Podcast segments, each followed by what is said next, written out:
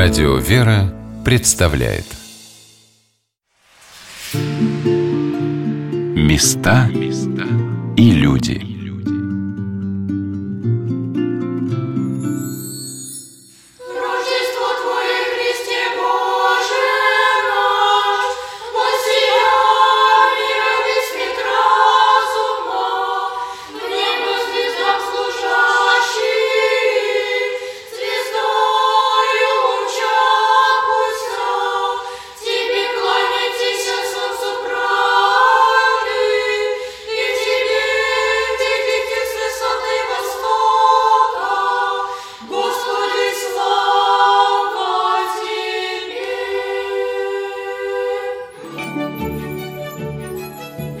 Что такое традиция? Как складывалась на Руси традиция праздновать Новый год, Рождество Христово, как было принято поздравлять друг друга и какие дарить подарки, как проводили праздники и как проходили будни. В храме святителя Николая Чудотворца в селе Никулино, одном из первых на Руси, в 1903 году были устроены детские ясли. В здании церковно-приходской школы, где на протяжении учебного года – Обучались младшие дети и подростки. В летние месяцы пребывало до 50 малышей. Священником в то время в Никулинском храме, который до 1929 года назывался Преображенским, являлся протерей Иоанн Беляев, окончивший свою жизнь в исправительно-трудовой колонии НКВД. Еще один служитель этого сельского храма, иерей Михаил Розанов, был расстрелян на Бутовском полигоне. Заметный след в жизни храма в XIX веке оставил протеерей Федор Фивейский. По воспоминаниям, оставшимся в архиве его потомков, отец Федор был очень уважаемый человек за ум, разностороннюю эрудицию, простоту и доброжелательность во взаимоотношениях с людьми. Отец Федор был знаком с Антоном Павловичем Чеховым, с которым они не только встречались, но и переписывались. И, наверное, Чехов бывал на службах в Никулинском храме. Школа, созданная отцом Федором, пользовалась большой популярностью. В ней обучались дети окрестных сел и деревень, причем те из них, кто жил далеко, могли остаться в ней на ночлег. Здание школы было специально построено после того, как изба, которую снимали для обучения детей, сгорела. Благотворительными обществами города Воскресенска собирались деньги на дополнительное питание детей в школе – Отец Федор также учил своих учеников пению. Прихожане очень радовались тому, что их дети становятся грамотными. Поначалу священник сам преподавал в школе, в которой затем появилась должность учителя. А как развиваются традиции воспитания и образования детей в православных храмах в наши дни, рассказала директор воскресной школы «Фавор» Ольга Владиславовна Одноволова. Я батюшке сразу сказала, что готова заниматься воскресной школой, хотя изначально хотела организовать клуб для бабушек. Ну, там, где бабушки, там не внуки решила я, значит, будем организовывать воскресную школу, так воскресную школу. А это не только знание закона Божия, но это еще и какие-то кружки, какие-то занятия творческие. Я говорю, батюшка, ну а какие вот кружки, занятия вам было бы интересно увидеть? Он возьми и скажи, каллиграфия. Я говорю, хорошо, батюшка, я постараюсь. А сама думаю, где же я в деревне найду специалиста по полиграфии. Сижу на первом этаже, двери на распашку, жду, может, кто придет. Объявление повесили. Приходит одна девушка, говорит, другая. Можно у вас вот заниматься с детишками? Говорю, хотелось бы. А что вы умеете? Чем вы занимаетесь? Она говорит, ну, я художник, могу рисованием, еще я фотограф, еще я курсы по каллиграфии закончила. Я говорю, ой! Вот так мы приобрели нашего специалиста, который занимается с детьми каллиграфией. Ну и таких чудес Николай Чудотворец и молитвами отца Вячеслава много. Поэтому на сегодняшний день у нас 23 вида занятий, которые проводят 16 преподавателей. Одним из удивительных проектов воскресной школы «Фавор», о котором я узнала задолго до посещения Никулинского храма, является то, что здесь вместе с детьми и их родителями изготавливают изразцы. Для города Истра, названного императрицей Екатериной Великой городом Воскресенском, в котором расположен Воскресенский Новый Иерусалимский монастырь, это традиционное занятие. Но в храмах такие сложные ремесла преподаются не так часто. А вот Никулинскому храму повезло, его прихожанами стали два удивительных человека – Владимир Семенович и Наталья Васильевна Петровы – художники, керамисты, Люди, которые не расстаются с творчеством и своим долгом считают передавать и свои знания, и умения подрастающему поколению – мы уже кроме рождественного занимались керамикой с детьми. И, в общем-то, Владимир Семенович преподавал на факультете керамики в Строгановке. И вот мы уже знакомы были как бы с методом обучения этого ремесла. И последнее, что нам казалось, у нас в более зрелой половине своей жизни, мы поняли, что нам нужно не бросать детей не только своих, но и, и чужих, потому что нас, конечно, поражало вот это вот понижение культурного ну, такого ну, уровня. И разгром образования нас очень потряс. И несмотря на то, что мы критически относились ко многим вещам в своей жизни, поняли, что то образование, которое мы получили в советское время. И мы получили довольно много хорошего опыта. Потом мы работали на заводах, на фарфоровых. У нас была такая практика. Слава богу, у нас были хорошие учителя. И мы просто поняли, что надо делиться, потому что настала пора, когда, к сожалению, мы заметили, что родители очень мало разговаривают с детьми. Если не идет образование от родителей. Соответственно, школа прекратила давать образование, а дает услуги какие-то непонятные, без воспитания. Ну и потом, вот когда мы стали христианами, так уже в позднее время, где-то уже после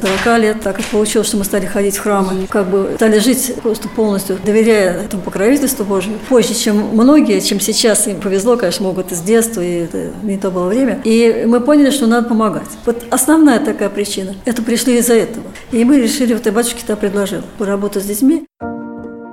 Владимир Семенович проводит в Никулинском храме не только занятия в изо-студии с детьми и с теми мамами, которые привели своих детей на керамику, но и читает циклы лекций, которые мне очень захотелось послушать.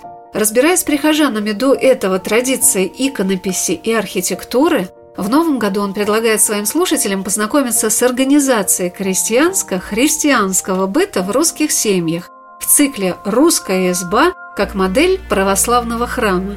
Разве это не интересно узнать, что означает горница, бабий кут и красный угол – но в этот раз я попросила Владимира Семеновича показать мне, а как из куска глины дети создают такие шедеврики.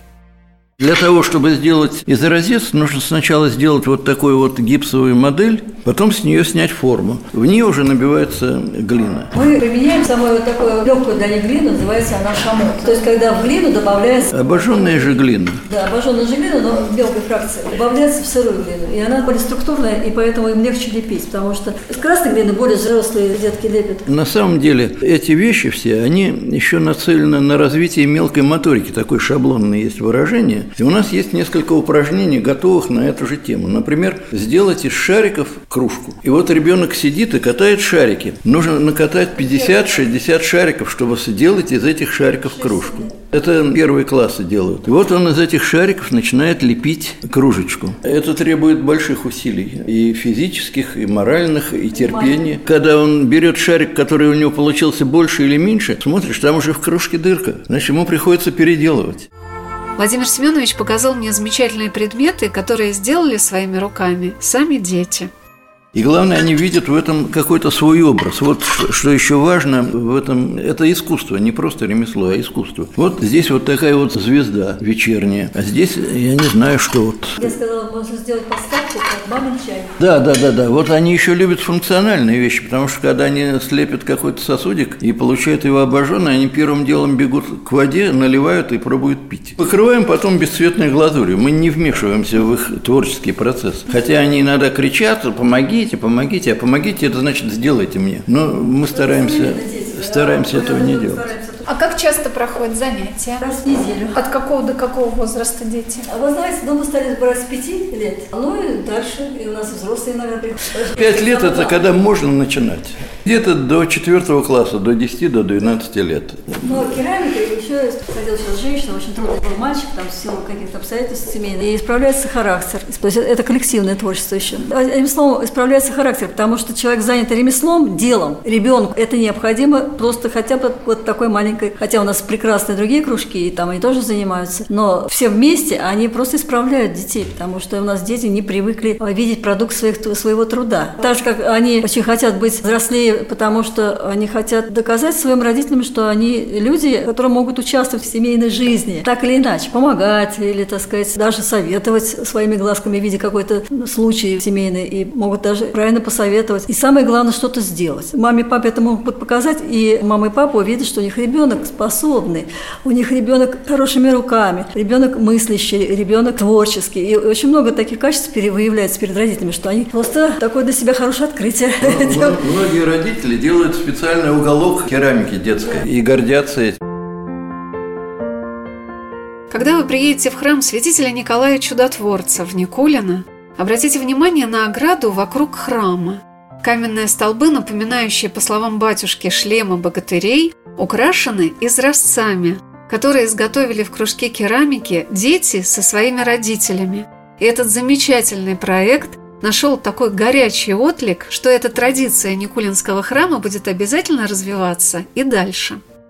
Это был проект для всего прихода. Это общее дело для всего прихода. И приходили всеми семьями. Бабушки, дедушки, мамы, папы, детки маленькие. А всю работу вели наши уважаемые керамисты под их мудрым руководством. И она проходила в два этапа. То есть каждая семья приходила в учебный класс дважды. На первом этапе... Мы, как руководители, сделали вот четыре таких вот модели. Шесть... Два цветка, Вифлеемская звезда, крест и серафим. Голубь. А, да. голубь, шесть. Потом с этого снимается форма, которая делается рабочей формой. Вот сюда можно набить, ну, по крайней мере, штук 40 изразцов, потом форма испортится, она сносится. Озадачили людей, там разбили на какие-то группы, вот, благодаря Ольге Владиславовне. И вот они приходили группами, каждый выбирал себе, что он хочет сделать. Им подавалась готовая к работе глина, и глина набивалась сюда вот в эти формы Руками. Да? руками, потом выравнивалось шпателями.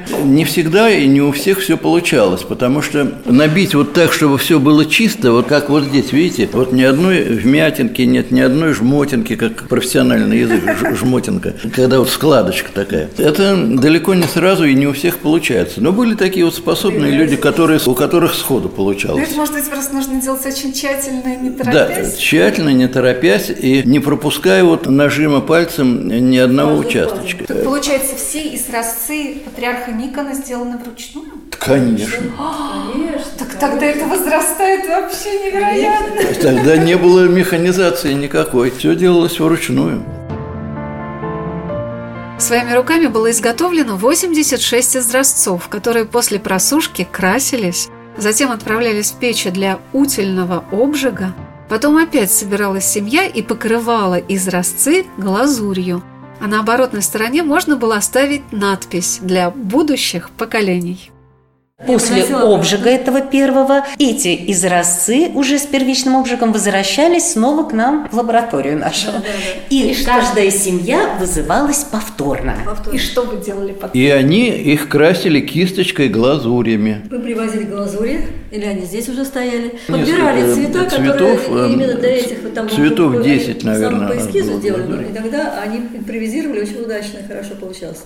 И они кисточками раскрашивали, там как нужно было раскрасить, я показывала. чтобы Вот это тоже очень э, тонкое дело, потому что раскрасить глазурь – это не то, что гуашью или масляной краской. Это глазурь – это молотое стекло, грубо говоря. Если сохнет, им надо, надо вести И эту краску. оно оседает, оно с кисточки не сходит так вот, как тонко тертая краска. В общем, люди мучились. Иногда приходилось тоже смывать, что они там наделали. А потом, когда все это происходило, мы грузили опять все это в коробки, увозили в нашу печку и уже обжигали на 1200 градусов. Потому что керамика, обожженная на 1200 градусов, она может стоять на улице. Каждая семья, по желанию, семья изготавливала один изразец, имела возможность сделать подпись и свои имена. Послание. Многие писали всю обратную сторону. При этом особого смысла в этом не было. Все знали, что этой стороной будет наклеен, укреплен изразец. Но все равно Ну, людям было приятно. будущим археологам. Но главное, они, они сами себя как бы в этом выражали. Это, конечно, было очень приятно. Потому что там и внуки подписывались, бабушки, У меня дедушки. был такой очень трогательный случай, когда мы шли крестным ходом вокруг нашего храма, а мы как раз идем мимо оград. И сзади меня пожилая пара шла. Я даже знала про них такую грустную историю. Жена боролась с онкологией. Время от времени лежала в больнице, и как раз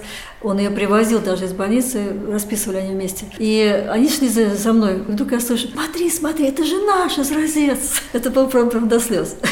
Да, в общем, это было, конечно, то, что называется отдача. Вот когда учителя получили свое спасибо, вот не в том, что там они как-то нам, а вот мы видели, что это очень большое у людей какое-то удовольствие, событие было в жизни. Вот они сделали такие вот изразцы.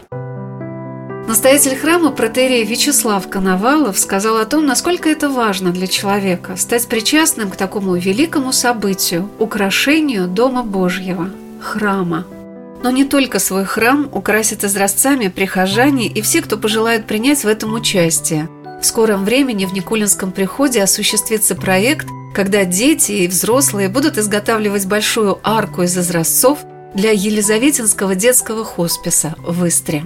У нас прям очередь стояла из желающих. Не всем хватило места. Еще есть несколько нас в храме, в фасаде внешнем. Кому не хватило места на ограждение, они сделают фасад храма. Но всем захотелось память. Знаете, вот уже были случаи, там приводят, пока еще не детей, но друзей. Ну, скоро детей приведут. Вот я это своими руками вылепил, да, вот эту причастность какая-то. Места и люди.